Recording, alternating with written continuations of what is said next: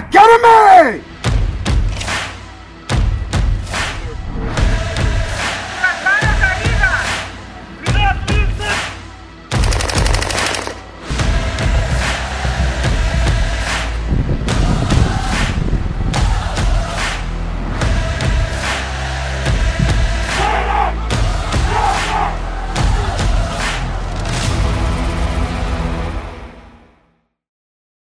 again, everybody. Welcome back to What's Important Now, the podcast from the United States Border Patrol Academy, where we talk about things that are important to the men and women of the United States Border Patrol, their families, and those we serve. You know, it never ceases to amaze me just how special some of the folks are that, that serve in our ranks. Uh, I meet some of the neatest people and, and some of the most diverse backgrounds, and, and here with us today is probably one of the best examples of that. We have Mr. Josh Gale.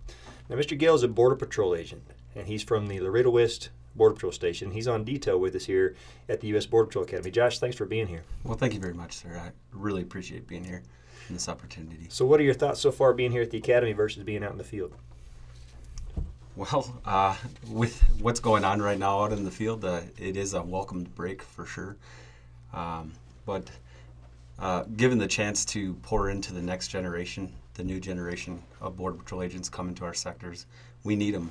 And uh, I'm really excited to see what this generation of Border Patrol agents brings to the patrol in 10 to 15 years from now. Well, especially where you're working right now. So you're at Laredo West. So Laredo sector is one of the, the busier sectors in the Border Patrol along the southwest border in South Texas. So you have it, you have the Rio Grande Valley sector, you have Del Rio, Texas.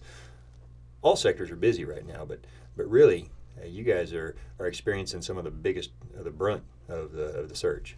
Yes, sir. Uh, every day you go to work, you got to be ready to work. Um, when you go home, it's just an adrenaline dump, and uh, the next day you just pick it up and continue to push on through the shift.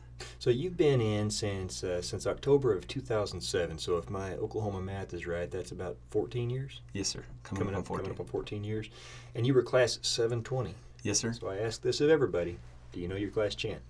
So I knew it yesterday because I knew you were going to ask, and, now I'm having a brain fart. Uh, uh, if I remember it, I will. I will bring it up. Okay, that sounds good. Sounds good. So you still keep in touch with some of your classmates? Ah, yes, sir. Yes, most of my class. And did everybody go to South Texas whenever you uh, when you graduated, or where did they go? Uh, for the most part, we all went to Cotulla and Laredo. Uh, we did have some folks go to San Diego and, and Yuma. Well, for those that don't know Mr. Gale, uh, Josh, let me tell you a little bit about. So he's been with the Border Patrol now for about uh, about 14 years. But prior to that, prior to that, he served for nine years in the U.S. Army with the elite U.S. Army Rangers, and he brings with that service some very interesting experiences. Not the least of which, uh, two particular uh, items of note. He was involved in 2003 in the invasion of Iraq, the Battle of the Haditha Dam, and in 2005 he actually he and his team took part in Operation Red Wings 2. And I want him to talk a little bit about what that was, what each of those what those operations were, and uh, and kind of what you and your team did. So let's let's talk first about the uh, Battle of the Haditha Dam. What was that, and, and what did it do for our efforts over there? So, uh, at the beginning of the war, um, when the war kicked off, we were in a tin can flying into western Iraq. And we jumped into western Iraq um, about 500 feet. Uh, there was there was no burn barrels, no anything on the ground. We were sent in to secure a desert landing strip to connect the outside forces that were not in Iraq yet to the objectives in Baghdad and stuff like that. And so we jumped into western Iraq and we were only supposed to be there for a couple of days. I spent about seven days uh, there through my birthday, and then on uh, the 30, the 30th of March, uh, we started to drive to the Haditha Dam. The Haditha Dam connected western Iraq uh, to eastern Iraq, and we had a large convoy that was moving across the desert that needed to get into Baghdad, and uh, that was that was where they were going to cross. So somebody needed to seize it and we knew very little uh, intel prior to going. As you can imagine, we just jumped into Western Iraq. We're moving across the desert. Uh, the night prior, I was told, "Hey, we're we're seizing an objective. Um, a lot of Saddam's uh, special forces are going to be up there." Uh, but don't worry, we're prepping the objective with a, a lot of preparatory fires, you know, dropping bombs and stuff like that. So it should be relatively easy. Uh, they lied. um, so I remember when we got on the dam, I actually didn't know where I was at first because the sun hadn't come up yet. And we had driven past our objective where we were supposed to be. And I remember all of a sudden people started shooting and I, I didn't I didn't have any targets opportunity yet. Still didn't even know where I was. And uh, our Humvee turned around and, and drove back. And our Humvee had the command element in in my Humvee, and we were all in light skinned uh, units, so there was no armor, no nothing. It was just roll bars. And uh, we get to the the southern side of the dam, and there's a massive amount of complexes, and there's foxholes dug everywhere, and the command element needed to get into a position to be able to have comms. And not much fighting had started yet, but the command element got out. And when they got out, my platoon, they took, took off to our objective. Well, we had to wait for the command element. So the command element told us, go down this road here and you'll link up with your platoon. And so we did. They didn't tell us there was going to be a left turn. so we drove right into an area and I remember looking to the right, and it was a it was a shooting range, and all the targets were were concrete targets, and they had a human silhouette, and all of them were, were shot out right here, right, and all of a sudden I got this feeling in my stomach like we are not where we're supposed to be right now, and it was only four of us in the in the jeep at the time. I had the driver Albert, the TC was Maine, in the back we had Pitts. Uh, he was on a 240 and I was on a Mark 19. I was on the top. And all of a sudden I looked around and I knew we weren't in the right place. So I started hitting the top of the Humvee. Hey, you need to get out of here. Like we are not in the right spot. And it was when I started hitting the Humvee, all of a sudden I heard a, a battle cry from the enemy. And I, and like they all stood up at the same time.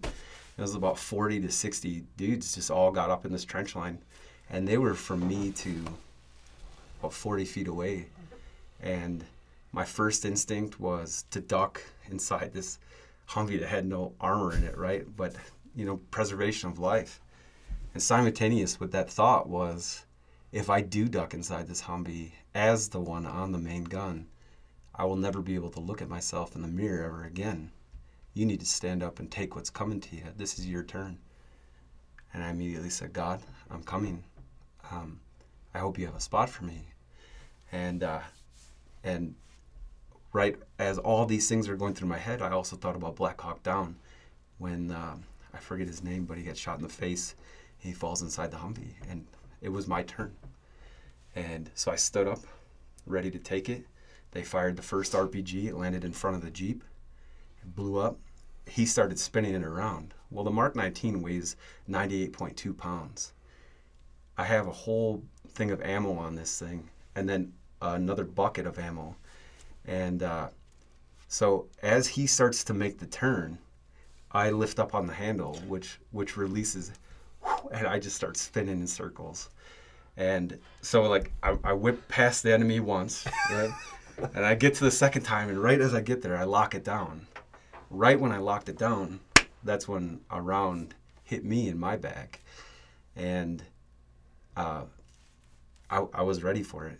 I, I, was ready. I thought I was going to die. Like any moment, I was going to be standing in front of St. Peter. And uh, um, I just looked at them. I turned my my jacket towards one side. It was kind of an ambush. They had somebody behind us and all those guys in front of us. The guys in, behind us, there was only like three or four. It was a little RPG team, and they're the ones that hit me.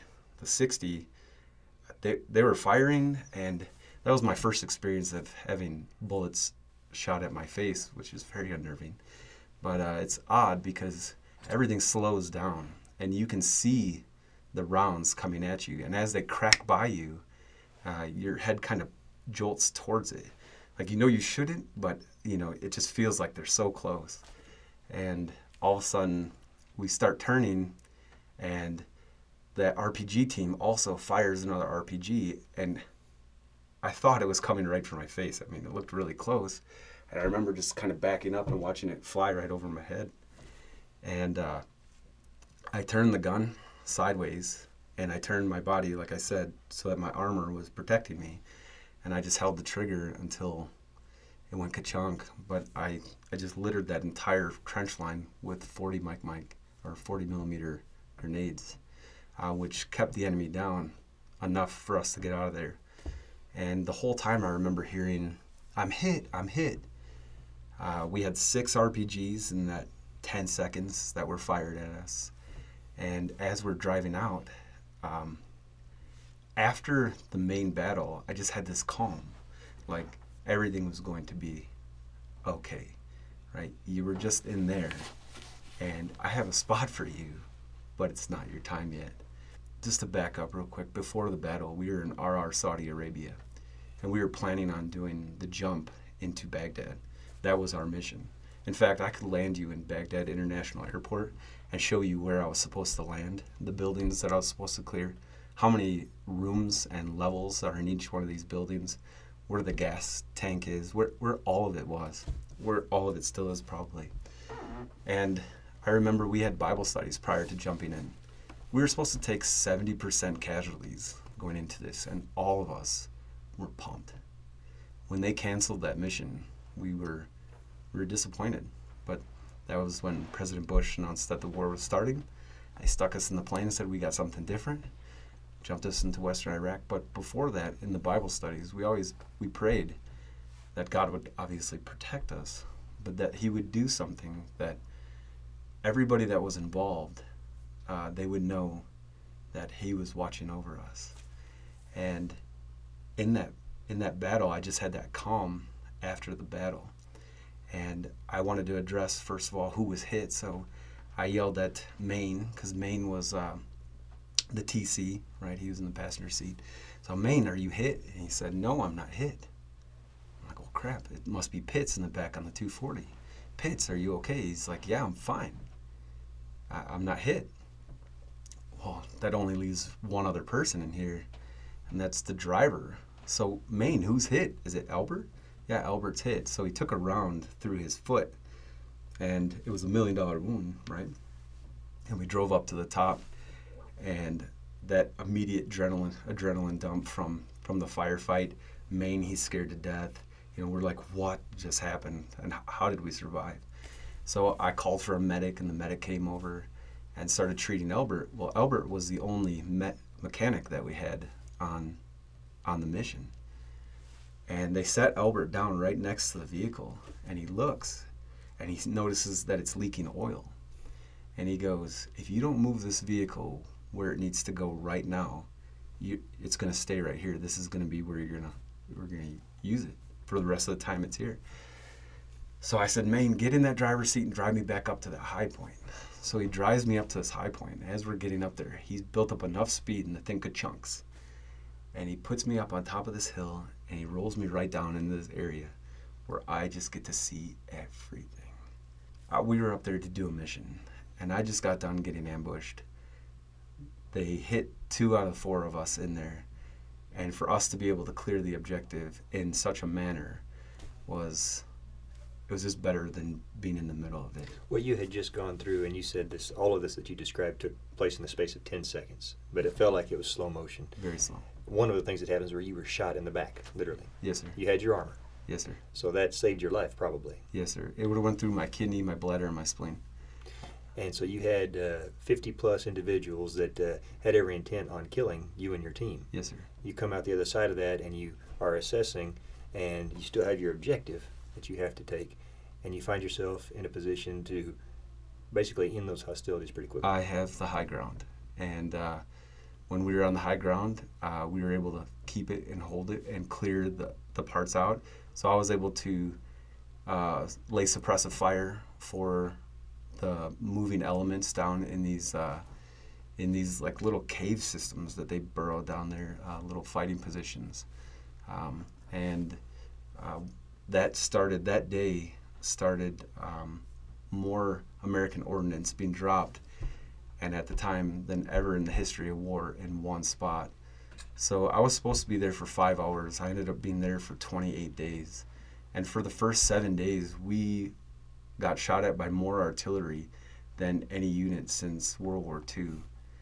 The A 10s and the fast movers, F 16s, I think, Uh, they came and just dropped ordnance, and it didn't stop for about seven days.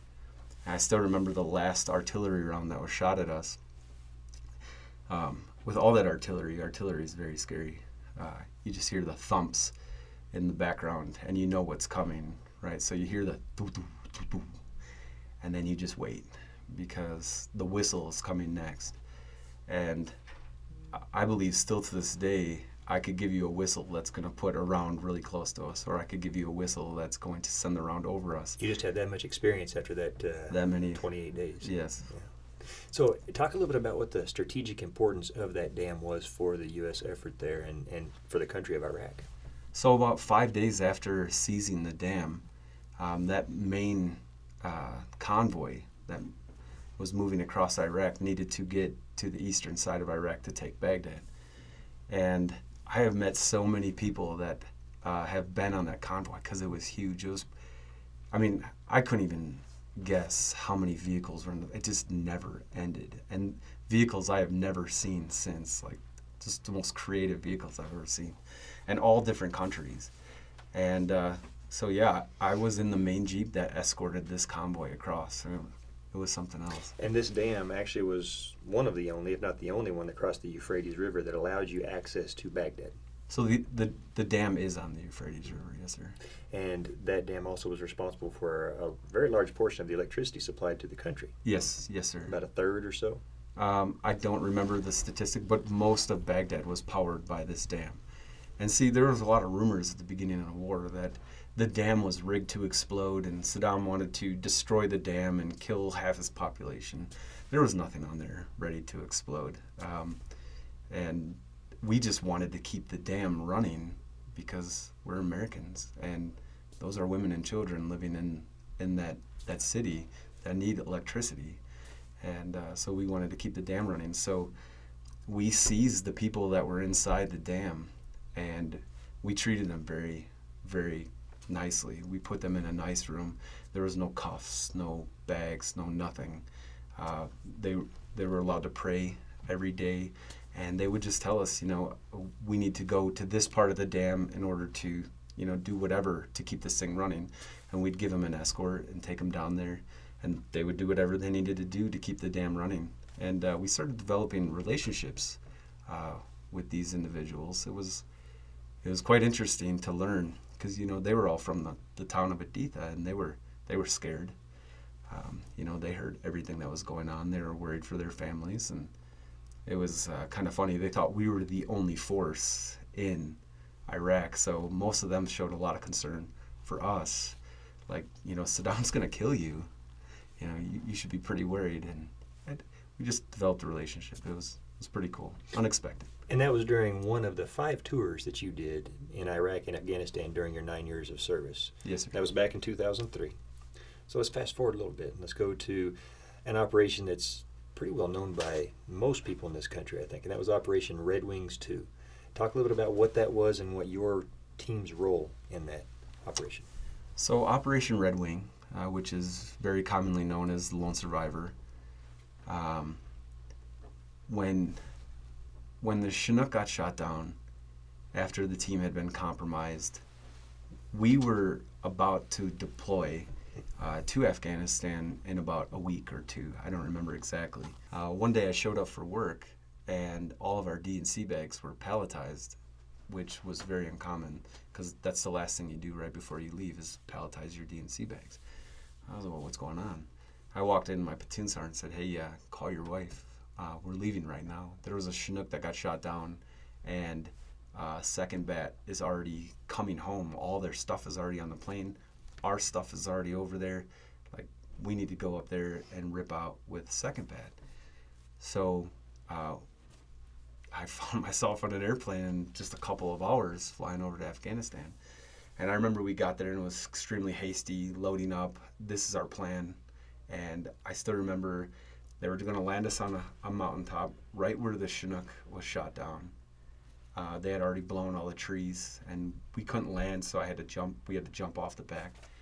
And our objective was to go to Saeed Mohammed's house, which was not too far straight line distance, but you know, when you're walking over the mountains, 25 miles, I made it a mile and uh, um, so I'm the chalk leader of the very first chalk to the mountains.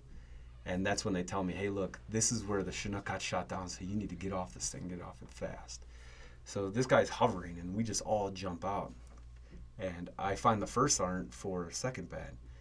And uh, since I'm the chalk leader, I got to get, you know, where the CCP is, where the where the command and control is at, where our security's at, etc. And I walk up to the first sergeant, and I'm like, hey, first sergeant, you know, I'm in charge here. What do you got? And he goes, blue clackers are the chem lights for the, or blue chem lights are the clacker claim for the claymores. Uh, C- CCP's on top of the hill, and 80 seconds all around us. And he pats me on the back, and he goes, gets in, and I'm like, well, crap. Not much of a yeah, handoff. Yeah, yeah. Now what? Right. So I, I set everybody up in, in security formation, tell them, hey, look, don't shoot at everything that moves because, you know, the 80 seconds all around us, you know, just kind of lay low. My platoon sergeant is the next one in, and he comes up to me and I patted him on the back. I told him those exact same three things, and he's looking at me like, what else? And uh, I'm like, that's it. That's all I got. He's like, well, that's great. So, he, you know, he's walking around trying to figure out. But uh, that night, being 10,000 feet on a mountainside after being, you know, sea level a day and a half prior. Huge, huge difference. Yeah. Um, so Sarn Strait said, you know, hey, we don't know what's out here, so we're going to pull 50% security, but I want everybody to get maximum rest, right? We don't want to shoot anybody that we're not supposed to. Obviously, if it's bad, uh, take care of business, but let's try to lay low, get as much rest as you can.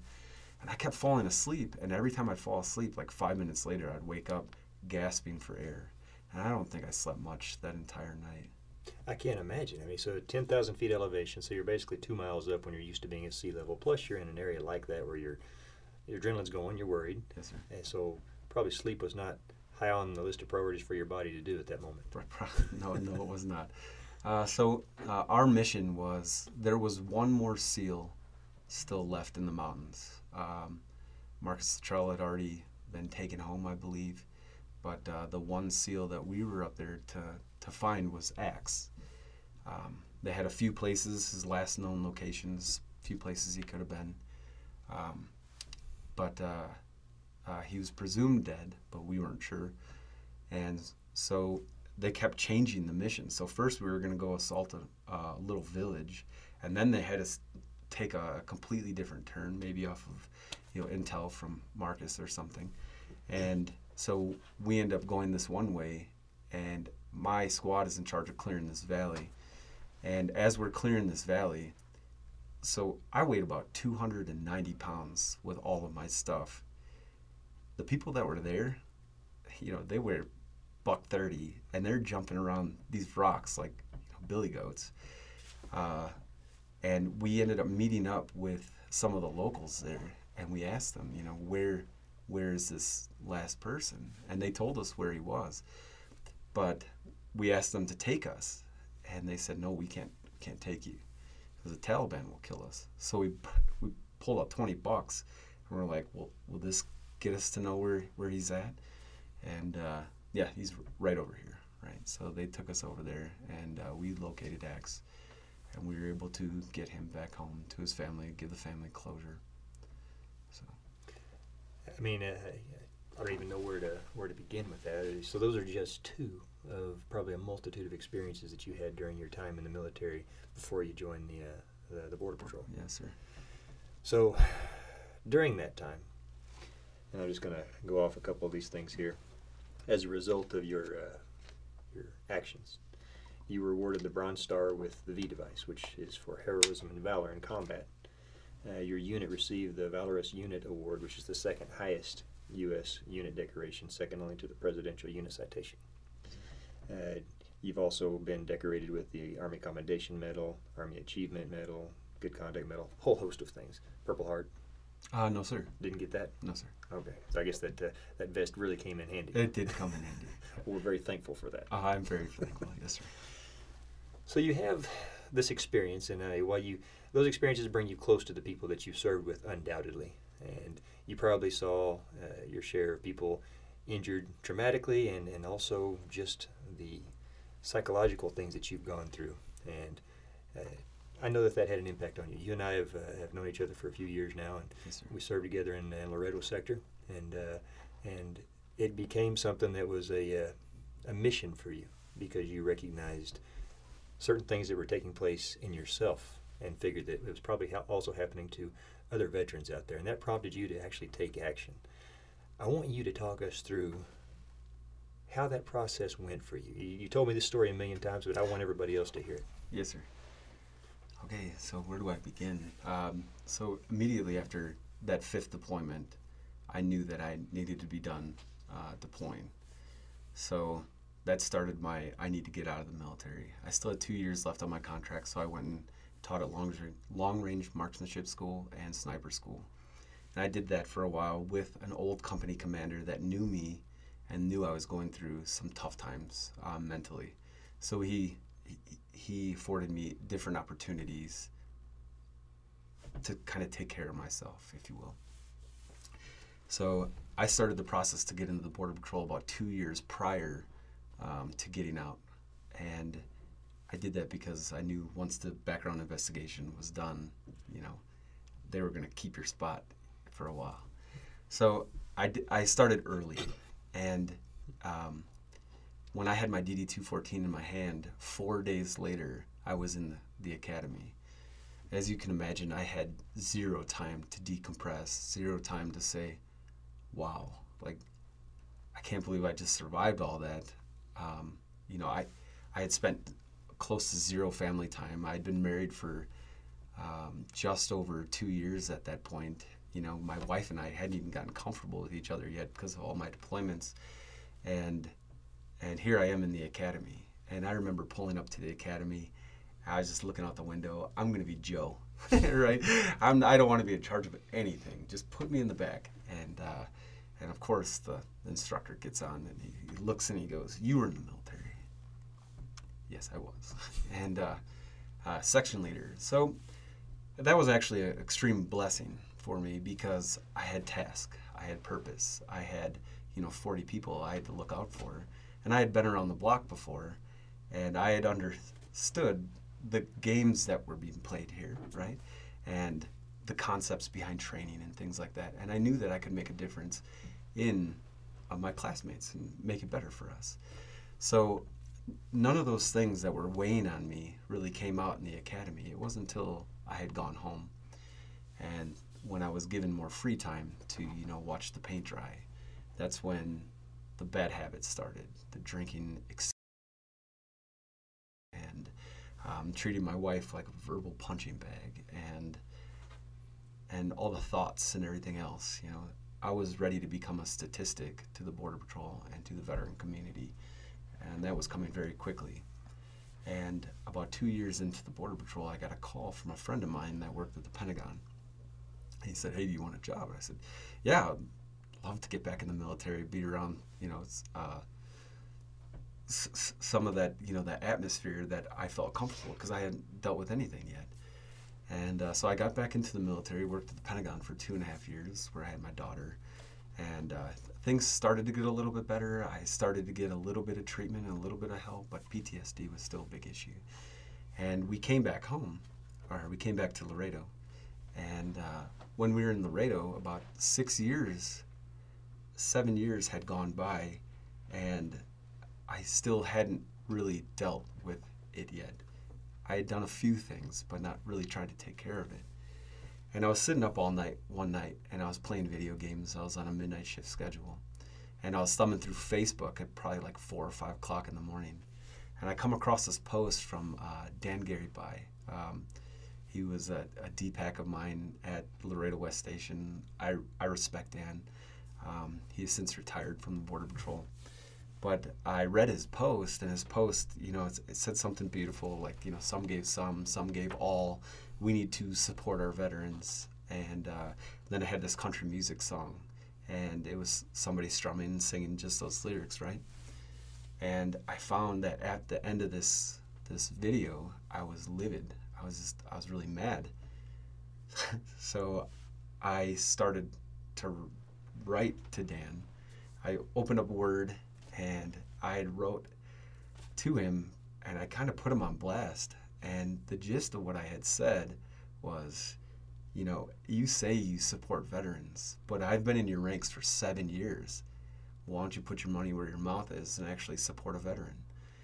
And uh, uh, he wrote back to me, and he was really cool about the whole thing. Thank God.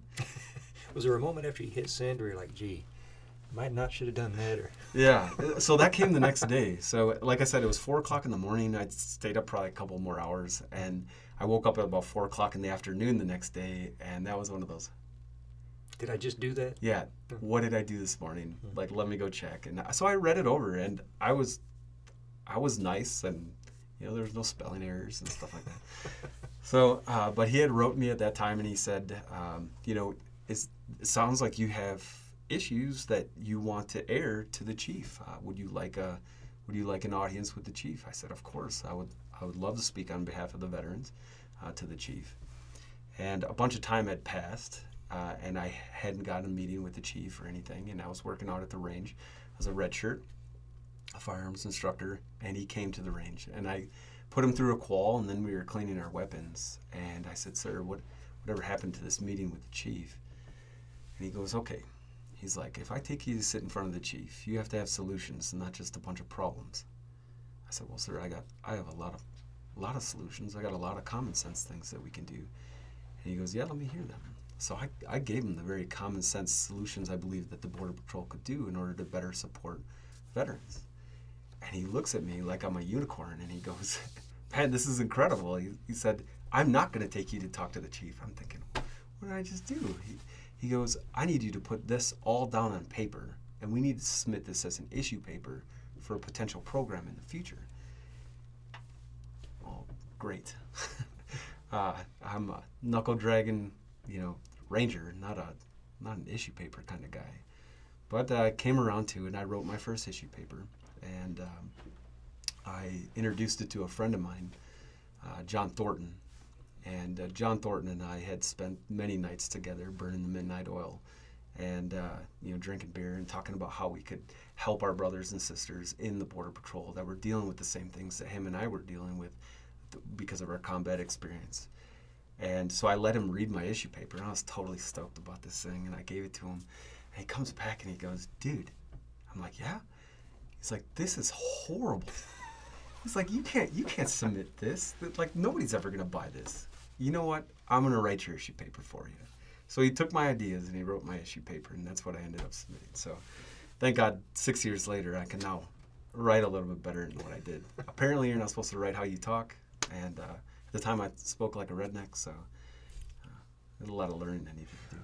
So that uh, that culminated in forming what is today known as the Veteran Support Program. Yes, sir. So you were the visionary, the author, and it was born from your own experience that you had been dealing with, and you knew there were others out there.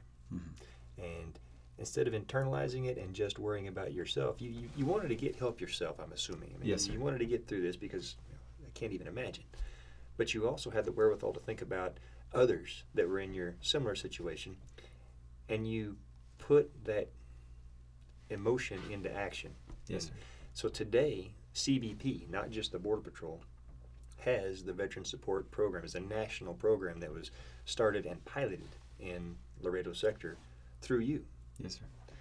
Talk to us a little bit about what the Veteran Support Program is and what it does for the men and women that are in our ranks that have served.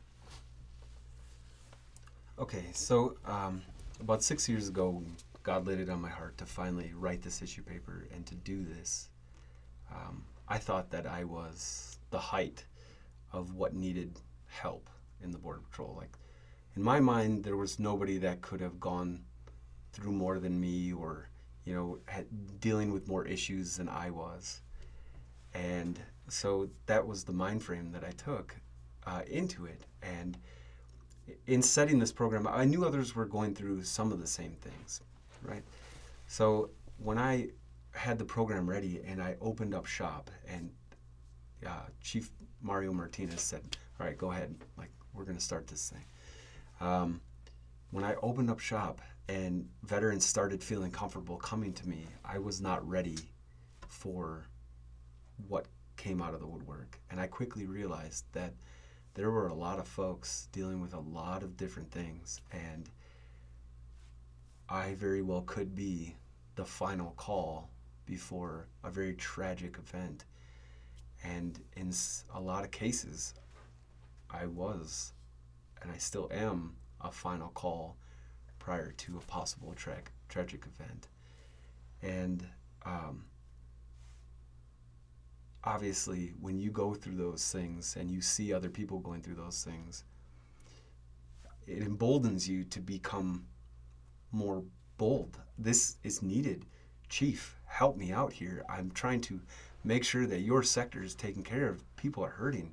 You know, people are killing themselves. Like we need to help them. And that was infectious. And thank God I had great leaders, uh, especially yourself, in in recognizing that this wasn't you know fake. Uh, this was something that was definitely needed by the sector. And um, uh, you afforded me many opportunities to go and to speak uh, to the sector chiefs. Um, I remember you had me give a presentation to the Oh, Ken Paxton, the Attorney General for state. uh, Attorney General. Thank you very much. Sorry. Um, so, but the one encounter that you brought me to was um, a man by the name of John Sanders. He was the COO, and this was his very first trip in as as the COO of CBP. And he was sitting in front of me, and I got five minutes. I got to spill all this on him. So I, I'm giving him the stats, and I'm showing him what we're doing as as a, a veteran support program. And up to this point, every single time I had given presentations, it always ended with, "Well, how can I help?" And I always said the same thing. I just need your support, right? I need you to hold the rope for me while I do this. I need to be given time to continue to help. And th- that was all I ever said. But for some reason, this one felt different in my heart. And when he said, okay, what do I need to do to help you? So I, I told him, I said, sir, we have, you know, 470 veteran agents here in the Laredo sector. In CBP, you have 17,000, over 17,000. I said, if we're dealing with these kind of issues here, I said, how many people throughout this entire country and your workforce are not dealing with these issues? And he looked at me, he goes, okay, send me a bio, send me your SOP, send me what you got. And so I did, and I quickly uh, found myself in Washington, D.C., working with uh, the National Resiliency Task Force uh, to set this program up, to standardize and nationalize the program uh, CBP wide. So you gave me at one time. You probably still have some updated ones. Some some pretty staggering numbers in terms of veterans and suicide. What are they today? Uh, 22 a day, Twenty-two a day 22 a day. And that commit suicide. yes, sir. And if the statistics affect, if you just crunch the numbers, um, we'll lose about three veterans a year in the Border Patrol alone with the amount of veterans that we have in the Border Patrol. And in CBP, obviously, it's even higher with 17,000.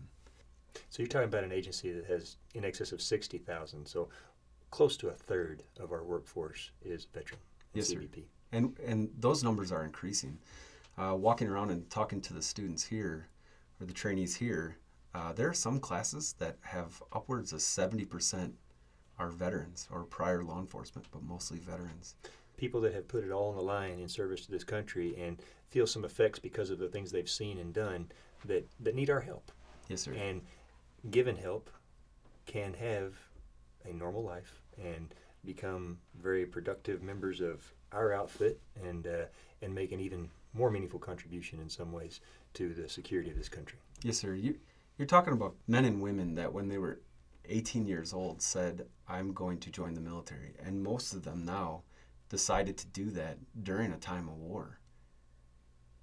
They knew what they were getting into. And then they get done with their enlistment or their time in the military, or some of them are still in the active, you know, the reserve and the guard and stuff. But they said, you know what, I'm not done serving. I want to continue to serve my country these are a different breed of individuals. These are people who want to serve, want to make a difference. And with just a little bit of support being showed to them, they will do amazing things. When I first came in the Border Patrol, now we've come a long way. And I don't want to talk bad about, you know, anything that was going on back then, but the support wasn't there as much, hence the program, right? And it was kind of the mentality of if you didn't do it in the Border Patrol, it kind of doesn't count, right? And we're starting to change our mindset as a whole on that. These things that I learned in the military, they translate into me being in the field Sure. and being a good agent. And and this is the first time this organization has had somebody implement something that puts a bat in the corner of the veteran saying, no, negative. Like, like, yes, this individual might be going through a little bit of whatever, PTSD, whatever the case may be. But if we just support them a little bit, we can get that trained asset that they've been, you know, trained to be. Wow, what a force multiplier. And we're recognizing that. It just seems so logical now, looking back. And, and you're right. We, we've evolved and we continue to grow as an organization. We continue continue to get better. And you can only get better by acknowledging deficiencies that you have. So, one of the ways that we're getting better is, is how we're taking care of our, our veterans and our workforce and, and leveraging their vast experience and their knowledge to the benefit of this organization and this mission. Yes, sir. Not the least of which is this Veteran Support Program. Tell us a little bit about the things that it does for veterans. Okay, there's there's two main things that the Veteran Support Program. If you took took it all and you encompassed it in one two things, we want veterans to have like-minded individuals that they can go talk about things that we really don't feel comfortable sharing with a population. I've had a lot of veterans tell me stories that would probably make most people's skin crawl and they would receive that feedback in facial expressions and oh my god like i can't believe you just said that i can't believe you did that you know where they tell me these stories and i'm right there i'm with them i can i can hear what's going on i can feel uh, you know the the fear the the anxiety everything that went into that situation i'm there so so when they're telling me they know that they're not being judged i want to create that environment uh, for for veterans here. That's number one. So that's the peer support aspect of the program. The second uh, one, which is very important, is I want to be the conduit between federal, state, and local benefits that veterans have earned through their time in the military to receive. When I first came into the Border Patrol, for the first seven years, I didn't even know that Laredo had a VA right? So you knew you know i wasn't taking care of myself. You know i wasn't getting what i i deserved. You know and where do i go file a claim? Where do i go receive medical treatment. How does that whole process work right? How do i get my ojt there are so many veterans that are have the amount of time that i have in the border patrol that weren't afforded an opportunity to receive ojt and it's it's tragic. That's a lot of money that they they earned and they weren't given that opportunity. Or um, most, I would say most veterans with more time than I I would say at least 50% have not bought back their time. To count towards their own retirement with the Border Patrol. You're exactly right. And it's a very simple process, but it took me nine years to buy back my time. It's a very simple process. But I kept messing up the process on one simple thing, and nobody could tell me what I was doing wrong. And it wasn't until I started the program that I started learning the nuances of the different programs that were out there, the different veteran service organizations. And now, when veterans come to me and have an issue, I'm able to sift through what the issue is, give a little bit of education, and then get them in front of the professionals that are able to take care of them in whatever aspect counseling, benefits, you know, filing for to buy back their time. whatever. Anything that they need. Yes, sir. And is it safe to say that so this program goes a long way to helping them find a home here, so that they stay with this and they they have a, a good long career and, they, and they're happy. Uh, yes, sir. Very, very much so. Our work in the community in the veteran support program is very important. So most of us are transplants from other places in the country. And when I got to Laredo, Laredo wasn't my home. And I didn't want to invest my time in a community that, you know, wasn't mine, that I, I felt like I had no ownership in. How wrong was I? In starting this program, I got to know a lot of the folks in the community and it was through those relationships that we were able to make real change, not just for um, veterans in the Border Patrol, but for the community. Uh, we organized. Um, we organized. There was a, a Navy veteran, and it, this was during your time. You you allowed us to go do this. Uh, um, there was a Navy veteran who had spent, I believe, eight years in the Navy. She was a teacher um, for 20 years. She retired as a teacher, and she was living in the projects. Her house didn't have um, a washer, a dryer. She didn't have a stove. She didn't have any of that. And the veteran service organization that I was working with, they reached out to me. They said, "Hey, Josh, I know this is out of your wheelhouse, but we have a veteran in the community that needs help, and this is what she's dealing with." And sent me pictures, and I was I was mortified. Like, how can this lady that has served her community and her country be living like this? So I was at the Laredo South Gym and right before I started working out, I sent out a, a little Facebook message post, you know, hey, there's a veteran in need, and this is what we want to do. We want to buy her a washer, a dryer, and a stove. Any donation is accepted, please. Like, what, what do you got? So I, I work out. 45 minutes later, I come back to my phone, and I probably had like 150 messages and like a bunch of missed calls. And uh, I immediately called George Ramos, and he's like, hey, Gil, I got all the stuff. He's like, we got a brand new stove. He's like, we're getting a, a washer um, um, donated to us. We're going to pick up this appliance. Um, when are you ready to go deliver this stuff? Does tomorrow work for you? Hey, we're bringing the Girl Scout troop in, and the Girl Scouts are want, want to come and talk to her since she was a teacher. And it, I mean, it was amazing the outpouring. But when you see that kind of support, it's infectious. Like you want to stay there. This is my community now, you know, and. Uh, we started to develop a home. We lay down roots, and, and so to foot stomp that. And uh, you know, I remember this when it happened. But in uh, in June of 2018, the city of Laredo actually recognized you as the Veteran of the Month for the city of Laredo. Yes, sir. So that's just one of the many accolades. And since then, uh, Congressman Henry Cuellar, he uh, for your acts of courage in the line of duty, he's uh, he's honored you recognized you officially. You've uh, you've received the CBP Commissioner's Life Saving Award along with the Border Patrol Achievement Medal with V Device for valor. Yes, so you've not stopped your uh, your actions since leaving the military and joining the Border Patrol. You continue on to this day in, in, in service to this country. Yes, sir. Uh, I I go out with the mentality, and this is the mentality that I try to impart on other people that I talk to, and that's never waste an opportunity to help somebody else we are given a lot of opportunities during the day to do things for other people, whether it's just a smile or an uplifting word. Um, we can kind of get, you know, into our own bubbles and and just forget about other people.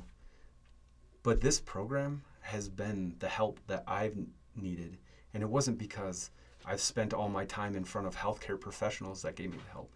It's because I was pouring into other people it's because I was giving the assistance, which was assisting me. I wasn't me focused, I was others focused. So when I go to work every day, I might have things that are not going right in my life. You know, there's different places that I'd rather be, you know, sure. whatever. Um, but if I focus on that, if I focus on myself, it's not going to help anything. It's not going to help anybody. So every day I just I want to find what I can do to help other people succeed, and it's f- food for my soul. So you're you're one of the neatest people I've ever met, not just because of the you know the the things that you've done in the military and then in the border patrol professionally. Yeah, they're they're they're amazing, and anybody would absolutely want you beside them going out in the field and out on patrol. There's there's no doubt. More than that, though, the the depth of your character comes from eh, you recognize a need to help others and you pour yourself 100% into it and you talk about some of the things that you went through you know when you when you came back and you know the the family problems and struggles. Uh, today you're one of the most devout family men I've ever met. You know you have a wonderful family wonderful wife kids and uh, you're also a very devout Christian. Yes sir. A very uh, very active member of your church. You've found your home more than just the geographic location of Laredo but in so many other ways. That makes you an example and somebody to be emulated by, by anybody, not just because of what you do professionally, but because of who you are personally. Everybody around you is better for, for, for getting to know you. Well, I really appreciate that, sir. Thank you very much. I can't think of a better compliment. Well, because of that example you said, I'm going to ask you to uh, to talk to the the veterans out there that, that are looking for a transition. They're they're interested in in finding a, the next career. Uh, why would they choose the Border Patrol? Why would they choose CBP? What what does that offer for them? And okay, it's kind of a softball question because we've been talking about these things, but talk to them for a second. Chief, would you mind if I just addressed one thing uh, real quick? Um, I've noticed that in giving my presentation and my history and background and five combat deployments and being in Ranger Battalion, sometimes I can take most of my audience and turn them off because you know I don't have five combat deployments, so I don't really understand what you're going through. So like none of this help or things like that pertain to me. And I've been giving presentations now to some of the classes here, and I try to reel them back with this. Just because you haven't done five combat deployments or you know whatever the case may be doesn't mean that you didn't come into the border patrol with history. Sure. We've all had things happen to us whether it's the loss of a loved one a tragic event you know whatever the case may be we all have something that we need to work through and we need help. You're not going to make it through a 20 year 25 year career i don't care who you are and not receive some help along the way. And there is a bad stigma that still exists that I want to start breaking and that's you know I'm weak if I go and seek this help or if I if I get somebody to help me or if I start talking about these issues that I'm having and it couldn't be further from the truth so when when you're out there in the field or doing whatever it is if your brain and mind that energy is going towards something that is wrong then you're not here interacting where you need to be interacting. And that could be life changing out in the field sure. if I don't have my backup thinking 100% of the time. So it's very important. And to anybody that's listening, if if you feel like you need some help, there is no shame in it whatsoever. Please go get the help. And if if if you know somebody that needs help, be there for them. Talk to them. Don't try and change, you know, don't try to give them advice. Just be there for them and encourage them uh, to to go get the help. There's no shame in it. Well said. That's another change that we are slowly realizing in the U.S. Border Patrol, probably in law enforcement in general. It's always been something that's been difficult for us to accept and, and reach out when we need to. Yes, sir. Hopefully, we continue to get better. I, I hope so. I think so. Well said. So, talk to the veterans. So, um, the Border Patrol has been an awesome transition from the military there are so many aspects of my military life that translate into being a good border patrol agent and i've been able to continue to serve continue to serve my country. Um, this isn't a job. I, when i go home and i take the uniform off i have pride in what i just did for the last you know 10 hours. And before i go to work i'm not going to some job. I'm going to be with men and women that I care about, that I want to be with, that I want to get into the thick of things with. And I have a lot of pride in that. And I have a lot of pride in my military history, but my time in the Border Patrol, and I can't think of anything else that I would rather be doing right now. Not any other three letter agency, nothing. I want to be a Border Patrol agent. And uh, this is a great job. It is what you make it, just like anything else. There are going to be tough days. Sure. But that's what builds character. And that's also why I'm extremely excited about this current generation. And I mentioned it in the beginning of agents here at the Academy. These are men and women that decided to come during a pandemic. These are men and women that have decided to come despite what they see on social media about um, about agents and officers, uh, and they have stuck with it. Some of these some of these trainees have been here a lot longer than the academy is supposed to be, yep. and they said, "No, I'm going to stay. I'm not able to see my family. I'm not." you know, at my sector doing the job, I'm here in this training environment, which you can't help but respect that. Yes, yeah. yes, very exciting. So you're talking to them now. Uh, so the the trainees that are going through, or even uh, prospective trainees that are thinking about joining, and and you know what, let's talk to our brothers and sisters that are out there right now. So, honor first. That's the Border Patrol's motto. That's our guiding principle. That's something that uh, For us, we hold it very deep. It's, it's what guides our actions, our decisions, our judgment on and off duty. Let's talk to everybody about what honor first means to you. Uh, when I think about honor first, I just I think about serving something that's larger than yourself, putting yourself last, and it's not not thinking about it's not not thinking about yourself ever. It's about just thinking about yourself less. And when when I think about the border patrol and serving, I think that that integrity and uh, everything that this uniform stands for is honor first. So, for those that are interested, that are that are members of the U.S. Border Patrol, that uh, want to become involved in the Veteran Support Program, either as a uh, as a, a, coordinator or a uh, just a member of the program to help others, how do they go about doing that? Every chief of every sector owns the support programs at, in their sector. Am, am I right? Yes. So, a chief doesn't know what a chief doesn't know.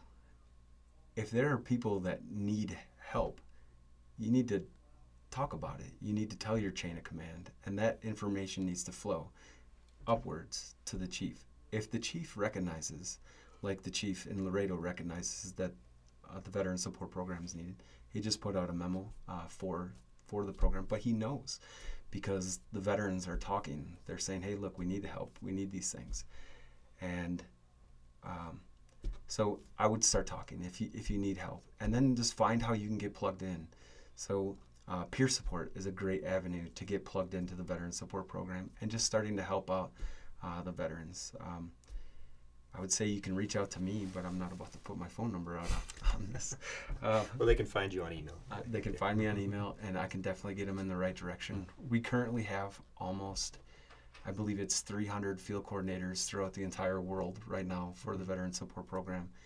And field coordinators are the equivalent of, say, a peer support coordinator for a sector or for a program office. And um, underneath them, we have veteran support members. So the field coordinators, we're asking that they all be veterans. But the veteran support members, we've opened it up to anybody that feels a calling to want to serve uh, the veteran community. They can be part of the members. And the members, it's a collateral duty that they'll just they'll go to work every day, but they'll be a little bit of hypersensitive, I guess, to maybe some veteran needs, have a little bit of education and the ability to point veterans in the right direction and what they need. Border Patrol Agent Josh Gale, thanks for joining us today. Well, thank you very much, sir. I appreciate it. So, ladies and gentlemen, if uh, if you need help, uh, the Border Patrol, CBP, uh, all kinds of programs out there for you to access. We have the Employee Assistance Program that's uh, that's out there. We have the Peer Support Program. We have the Chaplaincy Program. We have the Veteran Support Program. It doesn't matter if you need help. Each and every one of us are there for you. Reach out and make the call. Don't wait. Uh, it's something that we all go through through the course of our careers, 20 plus years. There's going to come a point in time where we all need help.